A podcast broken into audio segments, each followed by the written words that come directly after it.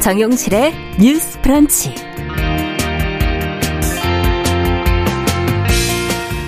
안녕하십니까. 정용실입니다. 사람이라면 누구나 지켜야 할 품이라는 것이 있습니다. 무엇보다 관계나 사회 속에서 그 놓여 있는 위치에 따라 여기에 걸맞는 품위가 더 크게 요구가 되지요. 그런데 품위를 갖춰야 할 사람들에게 실망스러운 모습을 볼 때가 종종 있습니다. 경제, 교육, 미디어 등 환경의 변화로 인해 우리 사회가 전반적으로 품위를 잃어가는 건 아닌가 하는 우려도 나오고 있는데요. 자, 품위라는 것이 무엇이고 그렇다면 또 어떻게 지켜야 하는 것인지 오늘 주간 똑똑똑에서 함께 이야기 나눠보겠습니다. 네, 하나의 히트곡이 나오기까지는 가수 말고도 여러 사람의 노력이 필요하지요. 작곡가, 편곡자가 있고 또 가사를 짓는 작사가의 역할도 중요한데요. 공감되고 귀에 쏙 들어오는 가사를 따라 부를 때는 야, 이 노래는 누가 썼을까 궁금해지기도 합니다. 자, 오늘 초대석에서는 인기 아이돌 그룹의 히트곡 가사를 쓴 조윤경 작사가와 함께 우리가 좋아했던 노래들 그리고 작사라는 일에 관해서 함께 이야기 나눠보도록 하겠습니다. 자, 9월 30일 금요일 정용실의 뉴스 브런치 문을 엽니다.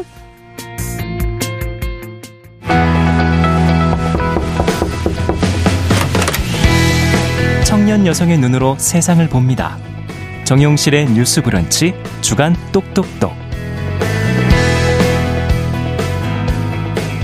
네, 사회 현상에 대한 청년 세대 여성들의 다른 생각을 귀 기울여 들어보는 시간이죠. 주간 똑똑똑 오늘도 두 분과 함께 하도록 하겠습니다. 네, 청소년 페미니스트 네트워크 위티의 최유경 활동가 안녕하세요. 네, 안녕하세요. 네, 그리고 계간홀로 이진송 편집장 오늘 전화로 연결하겠습니다. 안녕하세요. 안녕하세요. 네. 요즘에 이제 뭐 신문이나 뉴스 보고 있으시면은 품이라는 게 그리워진다라는 말들을 많이 하시는데 갈수록 이런 부분이 문제가 심각해지는 것 같아서 어떨 땐 걱정이 되기도 합니다. 자, 그럼 우리 우리 스스로부터 해서 한번 생각해 볼까요? 어떻게 하면은 품위를 지키며 살 수 있는 겁니까? 오늘 두 분과 이 얘기를 좀 근본적인 얘기를 좀 해보도록 하겠습니다. 먼저 품이라는 게 뭐고 언제 어떻게 나타나는 건지 두 분에게 정의를 먼저 해서 개념을 저희가 정의를 해보고 그다음에 이야기를 좀 풀어가 보도록 하죠. 먼저 이진성 편집장께 여쭤볼까요? 아, 네. 일단은 품위의 사전적 의미라고 하면 사람이 갖춰야 할 위험이나 기품을 이야기를 합니다. 네. 그래서 이제 보통 품이라고 했을 때 우리가 폭넓게 쓰는 말은 말이나 태도에서 드러나는 그 사람의 어떤 가치관이나 품성, 음. 예의 범절 같은 거를 많이 이야기하는 것 같아요. 네. 그런가 하면 외적인 격식 같은 것도 포함이 되는데 음. 이를테면 품위 유지비라는 명목으로 지급되는 비용들이 있고 이런 것들은 주로 의상이라던가 소모품, 의전 등을 처리하는 데 쓰이는 것으로 알고 있습니다. 예. 음, 또저 개인적으로는 어떤 사람의 여유, 타인에 대한 관용, 그리고 자기 자신의 어떤 존엄성을 지키기 위해 자기 자신에 대한 예의, 정보, 품위라는 것을 이야기하고 네. 있습니다. 자, 그럼 최유경 활동가께서는 어떻게 정의를 내리세요? 네, 음. 품이라는 게 좀 개개인마다 되게 해석이 다른 부분일 수 있을 것 같은데요. 음. 저 개인적으로는 사실 결국 사람의 품이라는 것은 이 사회에서 약한 사람을 음. 어떻게 대하고 있냐에서부터 아. 가장 잘 드러난다고 생각합니다.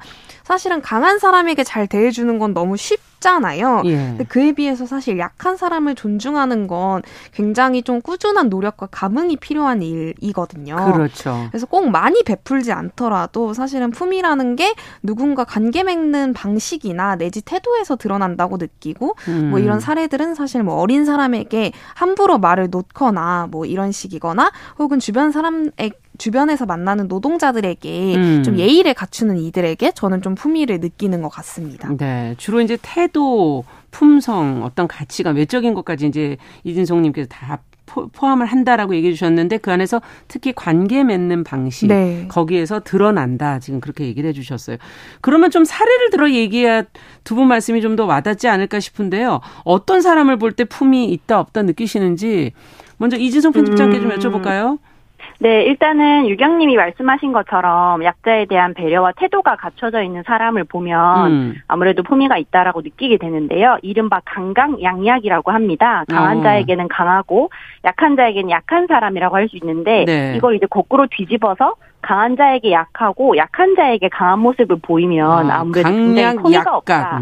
네, 품위가 없다라고 느껴지기 마련이에요. 네. 현실적인 사례로는 이제 사회면에 자주 등장하는 아파트 경비원이나 청소 노동자들 그리고 뭐 주차 요원 같은 분들에게 막말을 한다던가 아. 니면 이분들은 그냥 자기들 임금을 받고 일을 하는 사람인데 그렇죠. 마치 신분제 사회에 노비를 대하듯 하는 사람들이 음. 있잖아요. 네. 그런 경우라던가 아니면 욕설을 입에 달고 살거나 남에게 음. 보여주기식의 행위나 물질에 너무 집착하는 것도 이제 좀 품위가 없다라는 생각을 많이 하게 되는 편이고요. 음. 그런가 하면은 품이라는 말이 갖고 있는 어떤 추상성이 오히려 기존의 관습을 답습하는 폭력으로 발휘될 수도 있다고 생각을 합니다. 네. 예를 들면은 성폭력 피해를 고발한 교사에게 공무원으로서의 품위를 훼손했다고 징계를 한 사례 등이 실제로 있는데요. 어. 그런 경우에는 오히려 성폭력 피해를 수치스러운 것으로 성폭력 고발을 품위 훼손으로 받아들인 측이야말로 이제 품위가 없는 게 아닌가라는 생각을 하게 됩니다. 네. 어떻게 보세요?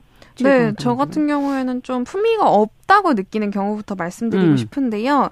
사실 저는 일상에서 좀 가장 많이 떠오르는 장면은 아무래도 좀 지하철 임산부석이 에 이제 임산부가 아닌 이들이 앉아 있을 아. 때좀 즉각적으로 아, 저 사람은 품위가 없다 아. 이렇게 좀 느끼는 것 같아요. 네. 사실은 임산부라는 것이 꼭 이제 개, 이제 주, 주수에 따라서 티가 나는 것도 아닐 뿐더러 그렇죠. 사실 임산부석이나 노약자석은 기본적으로 비워놓아야지 이제 음. 약자들이 편하게 사용을 할 수 있잖아요. 그렇죠. 그래서 임산부석을 비워 달라는 방송이 나오고 있는데도 사실은 어떤 꿋꿋이 이제 임신하지 않은 이들이 그 자리를 좀 차지하고 있는 걸 보면 네. 좀 눈살이 찌푸려지고요. 어. 그리고 혹은 뭐 식당이나 공공장소에서 일하는 이들에게 좀 소리를 지르거나 욕설을 하는 이들. 아. 이제 진송님이 말씀해 주신 것처럼 좀 요즘에는 이제 서비스 노동자들에게 행해지는 갑질에 갑질 대해서 예. 이제 그 노동자도 이제 누군가의 가족이다라는 음. 식으로 사실은 그런 폭력들을 이제 방지하려고 노력을 하고 있는데요. 사실은 그 노동자들은 누군가의 가족이나 음, 그렇죠. 친구뿐만이 아니라 사실 그 사람 자체로 존엄한 거거든요. 음. 그래서 그럴 때 사실 이런 주변에 있는 사람을 동등한 시민으로 이제 동등한 동료 시민으로 대우하는 이들에게 품위를 음. 느끼는 것 같습니다. 네, 어떻게 사람들한테 대하는가 그리고 네. 지켜야 될 선들을 지키는가 뭐 이런 지금 얘기를 해주셨는데 품위를 지키며 살려고 노력을 하지만 어 사회적 책임과 영향력이 큰 사람들 특히 뭐 뉴스에서 저희가 많이 대하게 되는 뭐 정치, 뭐 대기업 오너, 언론인 우선적으로 이제 많이 얘기가 되지 않습니까? 이들에게서 실망스러운 모습을 볼 때 어떻게 보면 사회 리더들에게 이런 모습을 볼 때가 또 꽤 있어요. 어떤 경우가 특히 실망스러우셨는지 얘기를 좀 듣고 싶네요. 먼저 유경, 네. 이, 어, 이진성 편집장께서 얘기해 주시겠어요? 아, 네. 일단 저는 사실 어렸을 때부터 이제 텔레비전을 보면은 음. 정치인들이 국회에서 몸싸움을 하거나 아. 서로 소리를 지르고 삿대질을 하는 것이 굉장히 낯설고 흥미로웠던 기억이 아. 들어요. 네. 어린 마음에도 저 사람들은 어른이고 그리고 국회의원인데 어. 왜 저렇게 좀 수준 낮은 방식으로 소통을 하는가 이런 음. 의문을 가지고 있었는데 사실은 그게 적절한 토론, 상대를 존중하는 음. 의사소통 방식은 아니잖아요. 그렇죠. 그런가 하면은 공적 공적인 자리에서 인신공격하는 모습도 심심찮게 볼수 있고요. 아. 대기업 오너가 자신의 이제 자식과 시비가 붙은 사람들을 직접 폭행한 그런 사례도 있었고 아. 물건을 집어 던지거나 막말을 하는 경우도 잊을만하면 문제가 터지죠. 예. 그래서 이렇게 좀 사회의 어떤 고위층이라고 하는 사람들이 자신을 귀족이라고 착각하고 함부로 구는 모습을 볼때 아. 혹은 공적인 자리에서 사적인 언행을 좀 구별하지 못할 때 이럴 때 이제 보면은 아 이게 단순히 영향력이 있다거나 사회적으로 높은 위치에 있다고 해서 품이라는 것이 지켜지는 게 아니고 그런 자리일수록 더 중요하구나라는 생각을 그러네요. 하는데요. 네, 최근에 이제 후속작이 개봉한 영화 정직한 후보는 예. 정치인이 거짓말을 못하게 되면서 벌어진 해프닝을 담은 코미디 영화인데요. 네. 처음에는 가감 없는 대사와 욕설로 이제 이 라미란이 국회의원으로서 품위 논란에 휩싸입니다. 어. 하지만 결국 중요한 것은 국민을 위하는 마음과 정치적인 책임이라는 결론으로 가는 영화거든요. 예. 사회적 영향력이 큰 사람들 사람들은 그 영향력 또한 사회적 관계 안에서 만들어지고 의미가 있기 때문에 각자의 역할에 맞는 품위가 있다고 생각을 하고 그걸 지키기 위해서 노력을 많이 해야 한다고 생각을 합니다. 네, 아 노력이 필요하다. 어, 최경 활동가께서 어때요? 네, 아무래도 좀 최근에는 윤석열 대통령의 욕설 논란이라는 것이 좀 대표적일 것 같은데요. 음. 이제 윤 대통령이 미국 시간 이제 9월 21일 글로벌 펀드 제 7차 재정 공약 회의에 참석했어요. 그래서 미국 바이든 대통령과 잠시 대화한 뒤 좀 행사장을 빠져나가는 과정에서 음. 이제 욕설을 하는 윤 대통령의 발언이 이제 한국 측 카메라에 포착이 되었는데요. 사실 현장이 좀 굉장히 중요한 국제 외교 무대였다는 점을 차치하더라도 음. 사실 한 나라의 대통령이 공적인 자리에서 경각심 없이 욕설을 사용했다는 점은 음. 좀한 나라를 대표하는 대통령으로서의 품위에 대한 고민이 전혀 없었다라는 음. 생각이 들어요. 그리고 더불어 좀 이, 이상훈 더불어민주당 서울시 의원은 네. 지난 16일에 열린 서울시의회 본회에서 이제 저 저번 주에도 이야기했던 이제 신당역 영무원 피살 사건을 아, 언급하면서요. 아, 예. 좀 좋아하는데 그걸 안 받아주고 하니까 여러 가지 폭력적인 반응을 남자 직원이 한 것 같다라고 말을 했어요. 예. 그리고 가해자에 대해선 좀 31세 청년의 이제 서울 시민이고 서울교통공사 정도를 들어가려면 나름대로 열심히 사회생활과 취업 준비를 했을 서울 시민 청년일 것이다라고도 이야기했습니다. 네. 사실 그런데 이런 발언은 결국에는 어떤 젠더 폭력에 대해서 좋아하니까 안 받아줘서 범죄를 저지른다라는 음. 식으로 피해자에게 가해의 원인을 돌리고 어. 가해자의 창창한 나이나 미래 등을 굳이 언급하면서 어떤 분명한 젠더 위계가 있는 폭력에 당위를 만들면서 가해자를 옹호하는 하는 행위이거든요. 그렇죠. 그래서 이는 결국에는 어떤 정치인이나 국가의 변화를 직접적으로 만들고 설계하는 이들이 어떤 덕목이나 고민 그리고 그에 따른 품위를 갖춰야 하는지 질문하게 돼요. 음. 돼요. 그래서 국회의원은 사실 아까 진송님이 말씀해주신 품위 유지비까지 받고 있잖아요. 네. 사실은 이런 젠더 폭력이나 어떤 성차별 이슈에 대해서도 끊임없는 고민이나 어떤 논의들을 해나가야 하는 것들이 저는 아. 또 국회의원의 역할이라고 생각하거든요. 그러네요. 그래서 그럴 때 좀 자신의 품위를 점검할 필요가 있지 않나라는 생각이 그 음. 그 장면을 보면서 들었습니다. 이 품위 유지비를 옷하고 외모를 꾸미는데 쓸 것이 아니라 네. 지금 말씀해주신 것처럼 그런 어떤 내면과 가치관을 만드는데 조금 더 노력을 해달라 이렇게 지금 얘기를 해주셨어요. 이렇게 영향력이 큰 사람 말고도 우리 구성원들이 이걸 보고 있어서 그런 음. 것인지 어, 최근에 이 말과 행동의 품위를 잃어간다 이런 걱정들을 많이 하시거든요. 미디어, 뭐 교육, 사회 환경 여러 요인이 지금 이제 복합된 게 아닐까 싶은데 이 부분은 최경 활동가께서는 어떻게 보세요? 네, 사실 지난주에 좀 얘기했던 미디어 환경 역시 좀 영향을 미치지 않는다고 이야기할 수는 없을 것 같아요. 네. 그래서 어느 정도의 룰이라고 하는 이 심의가 존재하는 공영방송과 달리 음. 좀 요즘 성행하고 있는 1인 미디어 등의 채널은 아무래도 그런 좀 심의에서 비교적 자유롭거든요. 그렇죠. 그리고 그것이 사실 매력이기도 하고 음. 동시에 좀 단점이기도 한데요. 음. 이를테면 욕설 이나 음주와 흡연, 뭐 폭행이나 학대 등의 좀 다양한 장면들이 심의 없이 알고리즘을 타고 굉장히 아. 다양한 이들에게 가닿고 있고 예. 이는 굉장히 좀 다양한 이들에게 또 다양한 영향을 미치게 되거든요. 그래서 당연히 심의가 어떤 사회적인 표현에 막는 악영향을 형, 행사할 때도 있지만 음. 동시에 이 미디어를 받아들이는 사람에 대한 충분한 고민 역시 필요한데 음. 사실은 그런 고민이나 합의가 이런 1인 미디어 방송들이 유행하면서 좀 많이 부족해지는 것 같다라고 아. 느끼고 있습니다. 네. 심의라는 게 어떻게 보면 또 좀 불필요하다고 느껴지기도 하면서도 또 어느 선은 지켜야 되는 맞아요. 네. 필요한 부분이 분명히 있다 이렇게 얘기해 주셨고 이, 이진성 편집장님께서는 어떻게 보세요?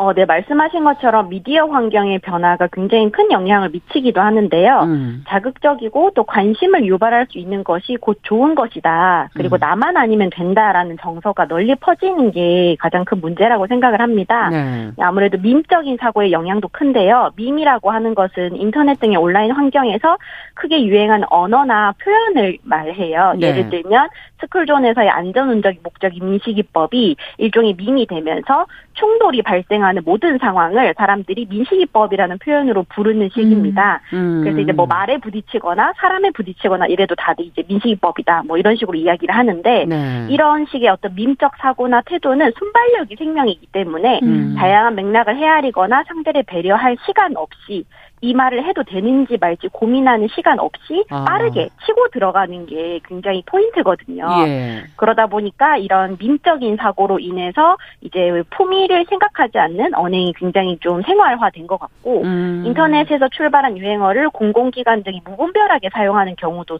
저는 아. 되게 중요한 품위 손상의 사례라고 봐요. 예. 단순히 유행을 해서 많이 써서 재미있어서라는 이유로 이 언어가 어디서 이제 비롯이 되었고 어떤 음. 의미인지 검토와 성찰 없이 오용하는 경우가 굉장히 많고요. 네. 어 그리고 좀 일베나 디스니 사이트 같은 사이트의 감성이 주류화되면서 음. 위선보다 위약이 낫다라는 인식이 젊은 층에 퍼진 것도 음. 한몫한다고 봅니다. 어. 품이나 예의를 위선이라고 매도하고 사회적인 인간이라면 을에 갖춰야 할 예의를 지키지 않고 자기의 욕망을 노골적으로 추구하는 게 오히려 솔직하고 과감하고 음. 진정성 있는 어떤 것이라고 추앙하는 경향이 있거든요. 음. 그러다 보니까 품위와 예의를 지키는 사람에게는 뭐 선비질을 한다. 착한 척한다, 음. 위선적이다라는 비난이 쏟아지다 보니까 이런 식의 어떤 품위 저급한 없는. 표현이나 네. 행동들이 강화되는 경향이 있다고 봅니다. 그러네요. 어, 지금 변화된 모습 속에서 우리가 어떻게 지금 그 품위를 바라보고 있는가 하는 음. 부분도 지적을 해 주셨는데 품이라는 거 앞서서 잠시 뭐 귀족 본인을 귀족으로 생각한다 음. 계급적인 얘기도 해주셨고 또 그 안에는 부와 연결돼 요즘에는 또 부와 연결돼서 이 품위를 생각하는 경향이 있던데 이것에 대해서는 두 분은 어떻게 보세요? 최경 활동학께서 먼저. 네. 네. 저 같은 경우에는 사실 계속 저희가 지금 품위에 대한 이야기를 하고 있지만 사실은 품위가 무엇인지에 대한 질문 역시 음. 좀 지속적으로 필요하다라고 생각해요. 그래서 우리 사회는 어떤 것을 품위로 상정하고 있는지에 대한 그렇죠. 질문 같은 거죠. 그래서 이에 관련한 사례를 하나 말씀드리면 이제 정의당의 류호정 의원이 예. 2020년 8월에 국회에서 열린 본회의에 다이아몬드 무늬로 뭐 빨강, 파랑 이런 음. 원색이 섞인 원피스를 입고 운동 운동화를 신은 채 이제 복회, 본회의에 참여를 했는데요. 네. 일부 언론이 좀 이 해당 옷차림을 굉장히 좀 자극적으로 보도를 했고 음. 그러다 보니 댓글에는 뭐 국회로 바캉스 갔냐, 음. 뭐 BJ도 어떤 인터넷 방송하는 사람도 아니고 뭐 음. 이런 식으로 굉장히 좀 이 정치인을 매도하는 비난성 댓글이 달리면서 네. 이것이 이제 국회의원의 품위를 해쳤다라는 음. 비판이 쏟아졌는데요. 그런데 사실 이럴 때 사람들은 왜 캐주얼한 옷차림이 음. 국회의원의 품위를 해치는 일인지에 대해서 대해서는 음. 질문하지 않거든요. 네. 그래서 국회의원의 품이라는 것이 사실 양복이나 구두로 완성되나라고 음. 했을 때 그렇지 않거든요. 네. 그리고 사실 양복이나 구두라는 것은 꽤나 사치품이고 음. 고급 고급 음, 좀 네, 비싼 고, 네, 굉장히 것이죠. 비싼 물품이잖아요. 네. 그러, 그러다 보니까 사실은 이 정치나 국회의원에 대한 고정된 상이나 좀 음. 과도한 엄숙주의 그리고 음. 어떤 계급주의 같은 것들이 허구의 품위를 만들어내고 그리고 이를 탈피하려고 음. 시도하는 이들을 굉장히 과도하게 비난하게 만드는 것 같아요. 네. 특히 류 의원의 경우에는 여성 혐오적 욕설 역시 다수 포함이 되어 있었거든요. 음. 사실은 정치에 기대하는 품위라는 것이 양복을 입은 기득권 남성으로 고정되어 있을 때 음. 사실 이러한 품이라는 것은 정치가 다양한 이들을 대변하지 못하게 만들고 그렇죠. 굉장히 계급적으로 높은 사람들, 일명 좀 부자라고 음. 하는 사람들만을 대변하게 만든다고 좀 느끼는 것 같아요. 네. 외적인 부분에서의 품위에만 그렇게 아주 집착하고 거기에 매달려야 하는가 하는 네. 생각도 좀 들기도 하네요. 이진성 편집장께서는 어떻게 보십니까? 어, 네, 그 품위를 어떤 부와 연결시키고 부의 전유물인 것처럼 음. 이야기하는 것은 우리 사회의 오랜 관습인데요. 많은 예시를 갖고 있습니다. 하지만 사실은 부유하다고 해서 꼭 품위가 있거나 사회 고위층이라고 해서 인격적으로 성숙하며 품위가 있는 게 아니라는 음, 거는 음. 우리가 일상생활에서 경험을 통해서 다시 쉽게 획득할 수 있는 거거든요. 그런데도 이렇게 품위와 부의 연결 관계가 계속해서 유통되는 이유는 음. 이게 진짜 연결이 상관관계가 있어서 부가 있어야 품위가 나온다거나 아니면 품위에는 부가 필수적이라기보다는 네. 부에 대한 어떤 선망이 진짜 품위라는 판타지를 만들어낸다고 생각을 해요. 아. 사람들은 항상 부자에게 관대하고 가난한 사람들에게 엄격한데요. 음. 가난한 사람들은 이래서 저래서 문제고 또 부자들은 대신에 해맑고 결핍이 없어서 선하고 여유가 있어서 억척스럽지 않아서 이 사람들은 되게 포미가 있다, 관대하다 음. 이런 말들이 사회적으로 되게 많이 들을 수 있고 또 유통되는 판타지기도 하거든요. 그렇군요. 그래서 음. 이제 사실 요즘 젊은 층들 가운데서 가장 좀 좋아하고 선망하는 것들이 음. 이제 풍족한 집에서 사랑받고 자라서 구김살 없는 이런 모습을 되게 선망하는 경향들이 음. 있어요. 하지만 조금만 현실적으로 생각을 해보면 그게 우리가 아니라는 거를 알 수 있습니다. 네. 어떤 부분에서 그럴까요? 음. 어, 아무래도 부라는 거는 음. 사실은 그 이렇게 획득을 할 수 있는 게 아니라 한국 사회 자체가 되게 원래 계급지향적인 사회여서 예. 그 사람들이 하는 모든 행동을 관대하게 봐줄 뿐이지 그 사람들이 정말 아. 품위가 있다라고 보기는 어려운 거죠. 네. 네. 그럼 이렇게 계급지향적 사고를 하는 이유는 어디 있는 무슨 욕망이 반영된 걸까요? 이진성 편집자께서 어떻게 보세요? 어, 사실은 한국 사회 자체가 원래 보, 계급 지향적인 사회인데 제가 최근에 생각하기로는 최근에는 소비와 연출을 통해서 어느 정도 자기가 자기를 원하는 대로 꾸밀 수 있는 시대잖아요. 네. 그러다 보니까 오히려 차별성이나 개별성이 흐릿해지는 시대라고 생각을 해요. 음. 그러다 보니까 타인과 구별되는 고유한 가치로서 오랫동안 이어져 온 그리고 누군가 함부로 흉내내거나 따라할 수 없는 어떤 집안의 역사 아니면 아. 오랫동안 이어져 온부 이런 것들을 어떤 퍼스널리티로서 계급을 추구하는 게 아닐까 하는 생각을 하고 있습니다. 네. 자 이제 마무리해야 될 시간이라 그러면 어, 어떻게 해야 될까요? 어떤 노력을 해야 될까요? 품위를 지키기 위해서 두 분께 여쭤보죠. 최유경 활동가께서 먼저. 네, 개인적으로 저는 품위에 어떤 완성 내지 달성은 없다고 생각하고 음. 동시에 각자의 환경에서 개인이 갖출 수 있는 품위 역시 다르다라고 생각해요. 그래서 음. 이를테면 빈곤한 이에게 기득권들의 전유하는 품위를 기대하는 건 그 자체로 품위 있을 수 있는 구조나 품위와 기득권을 오인해 사용하는 구조에 대해 대해 이제 음. 질문하지 않는 폭력일 수 있다라고 느낍니다. 네. 이진송 편집장께서는 어떻게 보십니까? 어, 이제 나 혼자 잘 살고, 나 혼자 품위 있고 우아하게 살 수 있다. 이런 의미의 품위가 아니라, 나와 그리고 상대가 사회의 일부로서 수많은 타인과 연결되어 있고, 음. 내가 혼자 존재할 수 없듯이 사회와 동료 시민들을 존중하는 태도가 저는 품위의 기본이라고 생각을 하고요. 네. 이런 것들을, 이런 마음을 개인이 지켜줄 수 있도록 사회나 환경, 여러 가지 제도가 개인을 너무나 이제 벼랑으로 몰아가지 않았으면 하는 네. 그런 바람이 있습니다. 네. 두분 말씀 들어보니까 관계 속에서 하면서 서로 같이 살아가면서 이런 품위를 좀 지켜주길 바라는 마음이시네요. 자, 주간 똑똑똑. 어, 오늘은 품위에 대한 이야기 나눠봤습니다. 청소년 페미니스트 네트워크 최유경 활동가 계간홀로 이진송 편집장 두 분 말씀 잘 들었습니다. 감사합니다. 고맙습니다. 감사합니다. 네, 정용실의 뉴스 브런치 1부 마치고 잠시 후에 돌아오겠습니다.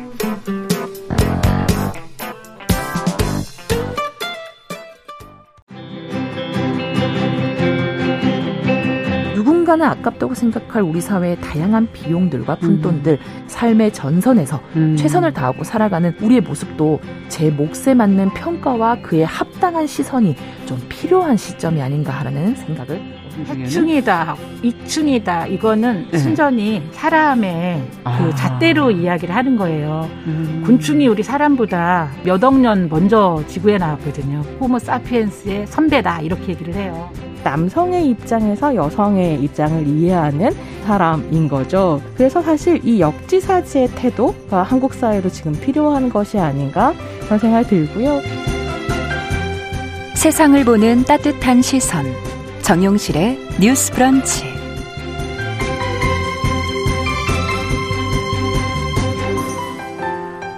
네, 정용실의 뉴스 브런치 듣고 계신 지금 시각 11시 31분입니다. 자, 금요일에는 저희가 다양한 분야에서 활약하는 여성들을 만나고 있습니다. 어, 라디오 즐겨 들으시는 분들은 이제 아무래도 거기에 흘러나오는 노래를 듣다 보면 히트곡은 멜로디만 사실 좋아서 듣게 되는 건 아닌 것 같더라고요. 뭔가 우리의 마음을 건드리고 따라 부르고 싶은 그런 매력적인 가사가 있는 경우가 흔한데요. 그만큼 중요한 것이 또 작사가의 역할이 아닐까 하는 생각이 듭니다. 좋은 가사는 도대체 어떻게 만들어지는지, 어떻게 하면 인기 끄는 그런 가사를 쓸 수 있는 것인지 궁금한 게 많은데요. 직업으로서 일로서의 작사가라는 건 어떤 노력과 고민이 필요한지 오늘 좀 직접 들어보도록 하겠습니다. 조윤경 작사가 잘해 주셨어요. 어서 오세요. 안녕하세요. 반갑습니다. 어, 조윤경 작사가님 아는 분도 많겠지만 어, 그래도 혹시 저희 방송 들으시는 분은 연배가 다양하니까 어, 본인을 간단하게 좀 소개를 해 주시겠어요? 안녕하세요. 음. 저는 케이팝 작사가 조윤경입니다. 음. 저는 어, S로서 조금 적지 않을 정도로 일단 활동을 하면서 아. 1세대 아이돌 오빠들 때부터 시작해서 지금까지 계속해서 현역으로 활동을 하고 있고요. 네. 지금 근래 대표작으로는 뭐 엑소의 Love Shot, 음. 러드, 레드벨벳의 Queendom, Russian Roulette, 더보이즈, Thrill Ride, 아. Whisper 등을 작사하였습니다. 이야, 노래 제목만 들어도 어, 아, 아, 알죠. 예. 어, 되게 요즘 젊은 노래 되게 많이 들으시나 많이는 봐요. 많이는 아니지만 뉴스에도 많이 나오는 아. 그룹의 대표 곡들 많이 쓰셨네요. 아, 네. 네. 근데 직접 작사하신 히트곡이 이렇게 많은데 네. 그러면 이렇게 지나가다가 아니면 뭐 어디 카페를 간다든가 뭐 매장을 간다든가 그러면 음악을 많이 틀어놓지 않습니까? 그렇죠. 거기에서 내가 작사한 노래가 이렇게 나오는 걸 들으실 때가 꽤 있겠어요? 음, 뭐 없지는 않습니다.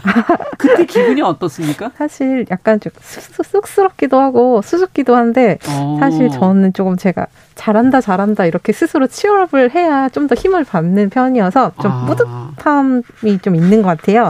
그럴 것 네. 같아요. 그런 한편 또 이렇게 그 대중들한테 많이 오픈돼 있고 그게 불특 불특정 다수잖아요. 그러니까 어린 아이들이 듣거나 따라 부를 아. 텐데 아. 그렇게 부르더라도 제 가사가 부끄럽지 않은 아. 것에 항상 주의해야겠다. 뭐 그런 부분들을 좀 더 고민하게 아. 되는 것 같아요. 그렇죠. 요즘에는 아이들도 노래를 뭐 가사도 다 외우고 그렇죠. 춤까지 뭐 맞아요. 네, 다 따라하기 때문에 어떨 땐 책임감을 더 느끼신다는 그런 말씀이군요. 네. 네.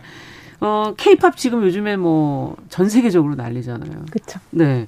뭐 시장이 너무 커져서 작사가를 꿈꾸는 청소년들도 꽤 있다고 들었는데 어떻습니까? 이게 어 행복한 직업일까? 뭐 이런 생각도 들고 잘 모르기 때문에 자아 실현에서는 어떤가? 또 작업 자체를 하는데 뭐 어려움은 없는가? 뭐 생활에 나가는 수입은 어떤가? 뭐 여러 가지가 궁금해요. 하나씩 좀 차근히 음. 얘기를 해 주신다면요. 사실상 꿈이라는 걸 갖는 것은 음. 그 자체만으로도 되게 행복한 거잖아요. 그렇죠. 내가 나아가야 할 길이 무엇인지에 대해서 고민하고 음. 내가 멋진 나의 모습으로 이렇게 성장해 있는 모습을 항상 remind 하는 것만으로도 예. 삶의 어느 부분들이 조금 즐거워지고 그렇죠. 좀 이렇게 좀 힘이 이렇게 이렇게 나는 네, 부분들이 있잖아요. 네. 그래서 저는 일단 꼭 작사가가 아니더라도 꿈이라는 걸 갖는 것만으로도 저는 되게 가치 있지 않나 아. 이렇게 생각을 하는데 특히나 이렇게 엔터 쪽 직업은 아무래도 어. 엔터 분야에 관심이 많은 어린 친구들한테는 그렇죠. 어찌 보면 덕업일치가 가능해지는 것처럼 보이는 그러니까 덕질과 그러니까, 일이 내가 사랑하는 오빠가 그 나의 직업으로서의 그렇게 파트너가 될 수 있는 그렇죠. 그 오빠를 서포트하면서 음. 일을 할 수 있는 너무너무 상상만으로도 너무 멋진 일인 것처럼 보이고 실제로도 정말 매력적인 일인 거는 맞아요. 저는 어. 제가 지금 이 일을 하고 있는 적 있으세요? 그 어, 가사 써 주시면서 녹음실에서 만나는 일은 아. 사실 그렇게 많지 않고 어. 저도 대체로 콘서트 공연장에서 보게 되는데 아. 그때 그냥 관객 일처럼 앉아서 이렇게 즐기면서 응원봉을 흔들면서 어. 보고 있어요.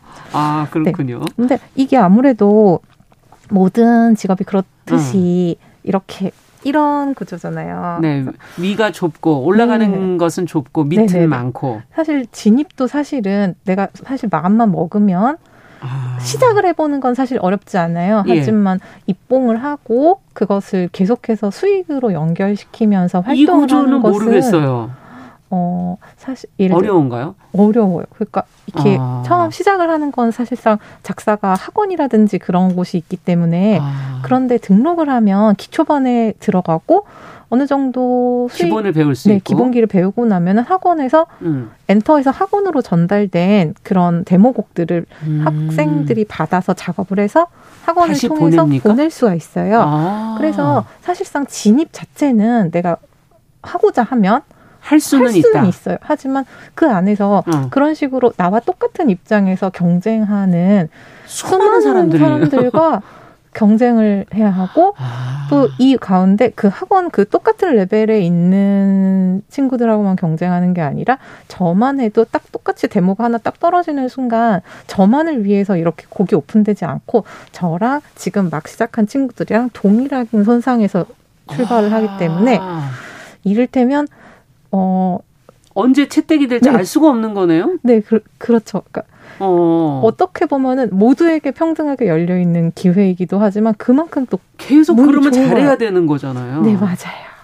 감각이 굉장히 좋아야 되는 거고. 그 꾸준히 해야 되고, 어. 그러니까 성실한 게 무엇보다 너무 중요하고요. 아. 그러다 보니 이게 수입 면에 있어서도 사실상 내가 학원에 처음 이렇게 음. 등록을 하고 하면은 투자를 하잖아요. 타, 원비를 그렇죠. 쓰는데 내가 입봉을 하게 되기까지 쓰는 비용과 내가 첫 곡을 딱 입봉을 했을 때 받았을 때 받았을 때 들어올 수 있는 예상 수입. 가능한 수입과 이게 밸런스가 사실 안 맞고요. 아, 음, 네. 그렇군요. 그래서 또 근데 이게 또 그 다음 다음 다음이 계속 나와야 수입이 유지가 되는 그렇죠. 생계가 되는 건데 이게 또 생각 보다 조금 어려울 음. 수 있어요.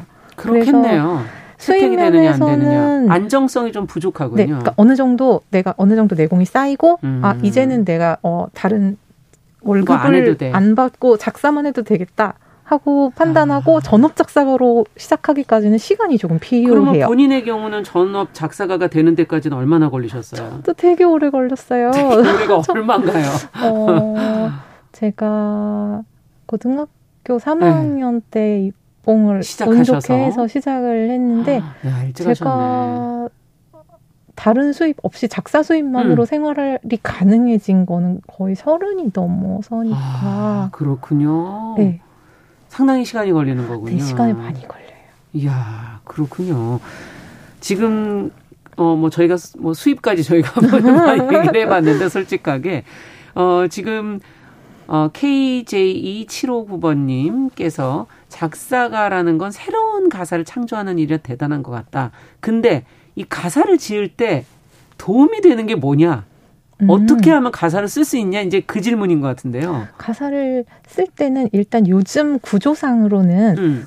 데모가 먼저 나오고 거기에 음. 맞는 가사를 쓰게 돼요. 그렇죠. 예전에는 뭐 가사를 먼저 쓰고 거기에 곡을 붙이는 경우도 아. 있었 다고 들었는데 요즘에는 곡이 먼저 나오는군요. 네, 요새는 곡이 먼저 나오고 그러니까 기획사에서 음. 원하시는 컨셉에 맞는 곡들을 골라서 작사가들한테 이렇게 이렇게, 이렇게 음. 배포를 하시고 그럴 그것을 작사가들이 받아서 음. 시안을 만들어서 보내기 때문에 아.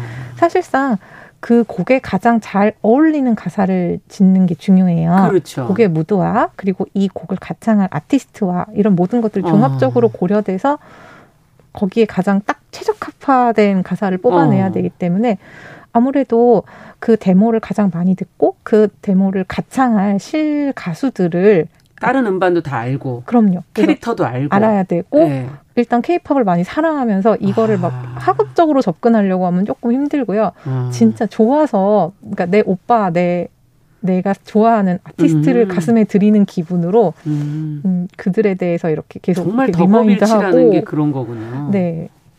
쉽지가 않네요. 어 근데 또 어. 이 작사를 하고 싶은 많은 친구들이 그렇고 저도 그렇고 음. 그냥 어렸을 때부터 오빠를 사랑하는 게 음. 약간 이렇게 루틴처럼 가슴에 있어요. 네. 사실상 대부분들은 좋아하시고 있을 거예요. 그렇죠. 네. 예. 아, 그런 마음, 그 좋아하고 사랑하는 마음. 네. 그러니까 내가 좋아하는 전제돼야 네. 그들에 대해서 알게 되고 그걸 그 가사로서 표현할 수 있게 되고 네. 더잘 표현해주고 네. 싶고 그런 마음이 생긴다는 내 오빠를 거군요. 최고로 멋지게 만들게. 보여줄 수 있는 와. 가사를 만든다는 기분으로 와. 접근하는 거예요. 그렇군요. 이것도 정말 쉬운 게 아니네요. 말씀을 듣고 보니까. 근데 만족도는 어떠세요? 직업적으로 볼 때? 저는 되게 만족을 해요. 어. 그러니까 음, 사실상 구체적으로 얘기해 주신다면 어떤 면에서? 음, 음. 일단 수입 면에서 만족스럽고요. 음, 음. 수입 면에서도 네. 만족스러운데 음. 저는 정말 어렸을 때부터 어. 그러니까 작사가가 꿈이었던 아이는 사실 저는 아니지만 아주 어렸을 때부터 어. 오빠들을 좋아했고 초등학교 저학년 때부터도 이렇게 가요 톱텐 언제나 챙겨보는 보면서. 그런 아이였어요.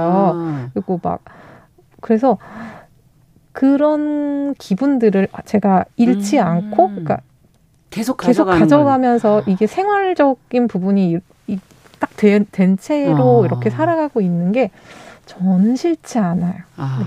그래서 직업적인 만족도도 높은 면이군요. 네. 네. 좋아하는 걸 계속 보면서 어, 들으면서 그러니까요. 살고 있으니까요. 이게 참 작사가라는 게 두 가지를 다 겸비해야 될 것 같다는 생각이 말씀 들어보니까 드는 게 음악도 좀 이해를 해서 그거에 대한 감각이 좀 있어야 될 것 같고 지금 음악이 먼저 나온다고 네. 얘기를 하니까 글도 좀 그래도 어느 정도는 좀 쓸 수 있어야 될 것 같기도 네. 하고 어 그와 함께 이 사회 분위기라든지 뭐 트렌드에 대한 음. 것도 이해도가 있어야 그걸 맞춰낼 수 있지 않을까 하는 생각이 드는데요. 이 실제로 이런 게 중요한 겁니까? 너무 말씀해 주신 네. 것처럼 너무 중요해요. 아. 이게 글은 이렇게 쓰니까 음. 그냥 머릿속으로 이렇게 읽잖아요. 그렇죠. 고저장단이라는 게 없어요. 음. 하지만 가사는 실제로 노래에 붙여서 불러야 되기 때문에 여기서 아. 어, 뭐, 음의 고저장단이라든지, 그렇죠. 이 음표와 음표 사이 숨의 길이라든지, 음. 이런 거를 종합적으로 조금 고려해가면서 접근을 해야 조금 더 가창자가 부르기에 편안하고 편하죠. 입에 잘 붙는 가사를 쓸 수 있어요. 네. 예를 들어서 음. 되게 높은 음에 음. 길게 뽑아내야 하는 장음을 부른다고 장음을 가사로 때, 붙인다. 네. 그럴 때 예를 들어 음 이렇게 닫힌 소리를 가사로 적는 것보다는 아, 아 에, 이런 식으로 터지는 소리를 네, 터지는 소리를 길게 뽑아낼 수 있는 소리를 아. 붙여줘야 이게 노래가 불러지거든요. 아, 뭔지 알겠어요. 그죠? 아나운서 그럼요. 저희가 입을 다무는 소리랑 네. 네, 터지는 소리랑 완전 다르죠. 다르잖아요. 네, 발성이. 네. 그런 아. 이런 식으로 뭐 예를 들어 뭐 음표가 되게 바빠요. 탁탁탁탁 붙어 있는데 네. 이런 거에 있어서 하나 하나가 받침이 붙어 버리면 아. 또 입이 안에서 왔다 갔다 해야 되니까 혀가 되게 바빠요. 그러니까 네. 이런 경우에는 발음적으로 좀 쉽고 받침도 좀 없고 이런 가사들로 그래서 빨리빨리 그 발음을 하고 지나갈 네. 수 있도록. 그래서 근데 아. 또 들리기는 또 들리게. 그렇죠. 네, 그렇게 받침이 그런, 있으면 사실 잘 들리지도 않아요. 네. 그런 아. 것들을 조금 종합적으로 고려하면서 접근을 해야 돼요. 그래서 어. 소리와 음악과 이런 것에 되게 박자, 숨소리 이런 거에 예민해야 돼요. 음, 본인 자체가. 네. 그래야지 그걸 더 편안하게 네. 전달하기 쉽게 그렇죠. 쓸수 있다. 읽는 글이 아니라 부르고 음. 듣는 글이어서. 그러네요. 표현하는 글이기 네. 때문에. 어, 작사가 중에서도 이제 자기가 특화되게 좀 잘하는 분야들이 있지 않습니까? 네. 조윤경 작사가는 나는 요 부분에서, 요 분야에서 내가 좀 잘한다. 네. 대신에 요건 좀 내가 좀 항상 힘들어 한다. 음. 그런 게 있다면은. 저는 자랑은 아닌데 음. 정신 승리를 음. 되게 잘해요. 정신 승리? 네. 그래서 사실상 이게 아까 말씀 얼, 얼핏 네. 저랑 톡 얘기하신 네. 부분 중에 작사가가 되게 힘든 지점 중에 하나가 음. 그 끊임없이 내가 낸 작품을 경쟁 시장에서 거절당해야 되는 게 있어요. 아, 근데 이게 한편으로는 창작물이기 때문에 거듭된 거절을 받으면 좀 아무래도 자, 자 이게 자존감이 좀 무너질 수 있어요. 맞아요. 근데 제가 아무래도 이 일을 조금 오랫동안 하면서 길러진 음. 맷집이라는 게 음. 상당한 것 같아요. 그래서 맷집. 네. 네. 그래서 어, 거절을 당해도 음, 괜찮아. 어, 다음 건 내, 내게 더 나을 거야. 다음 건 또 잘하면 돼. 어, 어. 이런 것에 대한 정신 승리를 아. 제가 되게 잘해요. 그래서 뭐, 아, 그거 뭐 원래 어려웠지라든지 아니면 어. 어, 그 곡은 원래 내, 내 곡이 아니었던 거지. 그렇죠. 이런 아니야. 어, 네. 어. 이런 거를 제가 되게 빨리 털어요. 그래서 야. 다음 곡이 이렇게 영향을 안 받는 안 거군요. 받, 안 받아요. 보통은 어. 한번 그러고 나면 한 뭐 며칠이든 아니면 몇 달이라든지 이게 좀 가잖아요. 저 어렸을 적에 처음 시작할 때는 좀 그랬거든요. 막 네. 울었어요, 진짜. 이불에서, 이불에서 이렇게 울었어요. 어. 근데 이게 그렇게 해봤자 저한테 도움이 되지 않는 것을 그렇죠. 몸으로 좀 음. 깨달은 것 같아요. 음. 지금은 뭐, 아, 그래, 뭐, 괜찮아. 다음 거 나 잘할 수 있어. 이러면서 그렇죠. 그냥 할 수 있어요. 네. 아, 맷집이 생겼다. 네. 정신승리, 이거는 뭐, 어느 분야나 사실 좀 중요한 거 아닐까 싶기도 하고, 특히 엔터 분야는 어. 이건 너무 중요한 거 아니에요? 그렇죠. 그러니까 이게 엔터 쪽이나 특히 네. 이게 자신감이 무너지는 순간 끝나는 거죠, 뭐. 쫄리면 지는 거잖아요. 그래서 네. 저는 이런 부분에 있어서는 아. 제가 가진 기질이 좀 좋은 것 같아요. 그러네요. 네. 그러면 본인이 힘들어하는 건 뭡니까? 힘들어하는 거는 저는 아무래도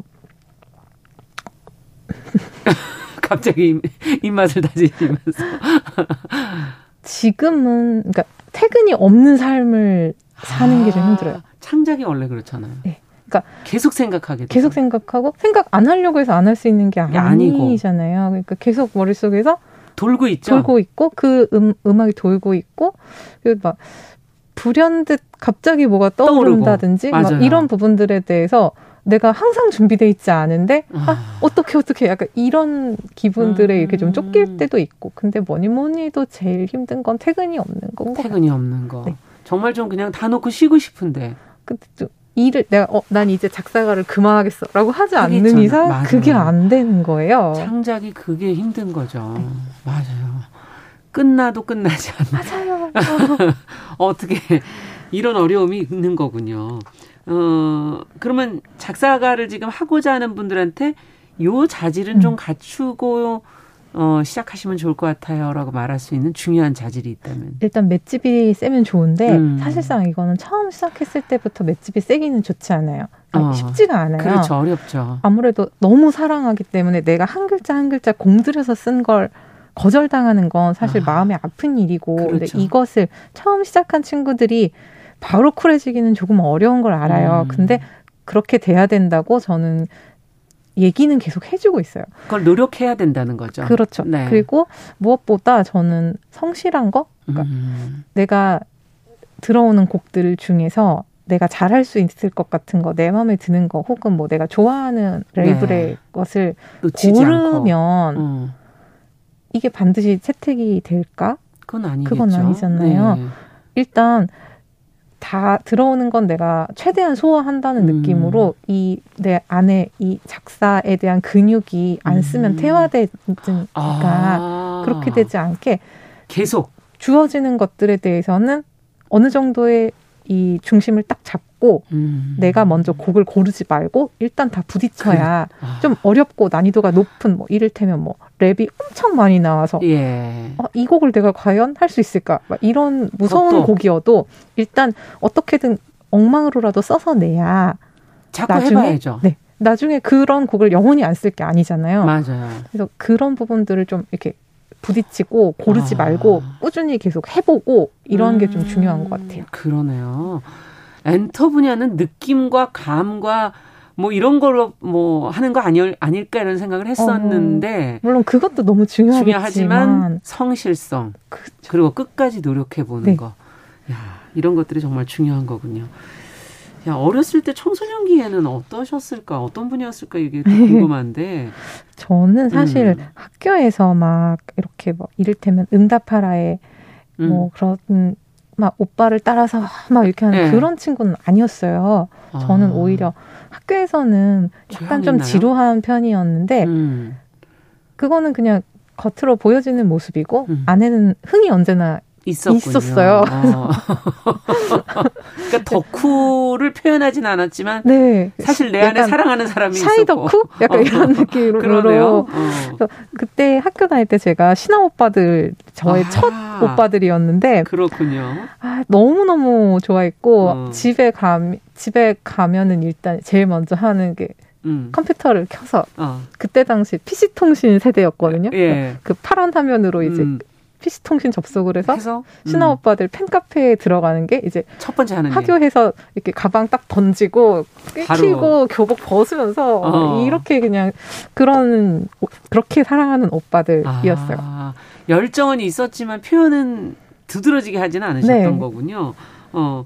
그러면 그 후에도 계속 그런 어, 삶을 살다가 데뷔를 하시게 된 거네요, 그러면? 네, 그래서, 아. 음, 대학교 다닐 때는 음. 이미 입봉을 한 상태였기 그렇군요. 때문에, 아. 뭐 학교 갔다, 왔다 갔다 하는 전철이나 그런 데서 아. 이렇게 계속 음악 듣고, 책도 예. 보고, 그러면서 계속 음. 고민하고, 집에 오면 또 가사도 써보고, 네. 그런 아이였어요. 그렇군요. 그, 얼마 전에 내신 책, 그럴 때는 우린 이 노래를 듣지. 에서도 이제 보면은 나오지만 어 그때 그 시절에 케이팝을 주제로 한 그 음악 에세이를 쓰셨더라고요. 네. 네. 어, 이 책도 좀 간단하게 어떻게 해서 쓰게 되셨습니까, 이 책은? 아, 이게 정확하게는 음악 에세이라기보다는 음. 약간 세기말 덕질 에세이예요. 그러니까 저는 제가 작사가를 하고 있지만 제가 예. 음악에 대해서 막 어떤 선생님께 제대로 음. 막 앉아서 사사를 받고 아, 그런 건 아니죠. 그런 것이 아니기 때문에 네. 제가 이렇게 느낌적인 느낌으로만 알지 체계화된 음. 지식은 사실 없어요. 어. 근데 대신에 그 아주 어렸을 때부터 오빠들을 좋아했던 음. 그 마음과 그 history들, 그러니까 지금 예를 들면 음. 지금의 덕질하는 친구들과 음. 그때 제가 학교 다닐 때 덕질을 하는 친구들의 그 패턴은 완전히 달라요. 이를테면 아. 어, 저는 예. 천리안에 가입을 해서 사진을 한 장 띄우기까지 예. 되게 오랜 시간이 필요했고 어. 인터넷이 무려 전화회선에 붙어 있던 시절이기 때문에 그렇죠. 저 제가 어른일 때 그랬어요. 직장 다닐 때. 그렇죠. 예. 사진 한 장 딱 띄우려고 하면 이렇게 쓱, 쓱 맞아요, 맞아요. 쓱, 쓱 이렇게 뜨잖아요.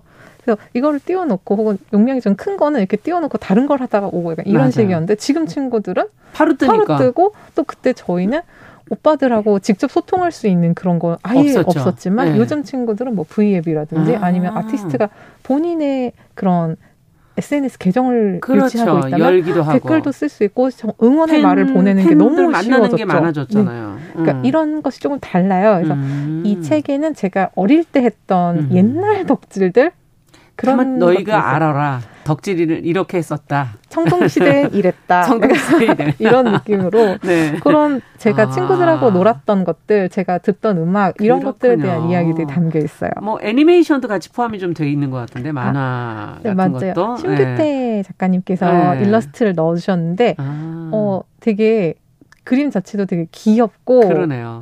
네, 약간 비슷한 연배이신가 어. 딱그 포인트를 정확히 알고 계신 거예요. 나의 느낌을. 네, 그래서 음. 어, 되게 좋았어요. 네.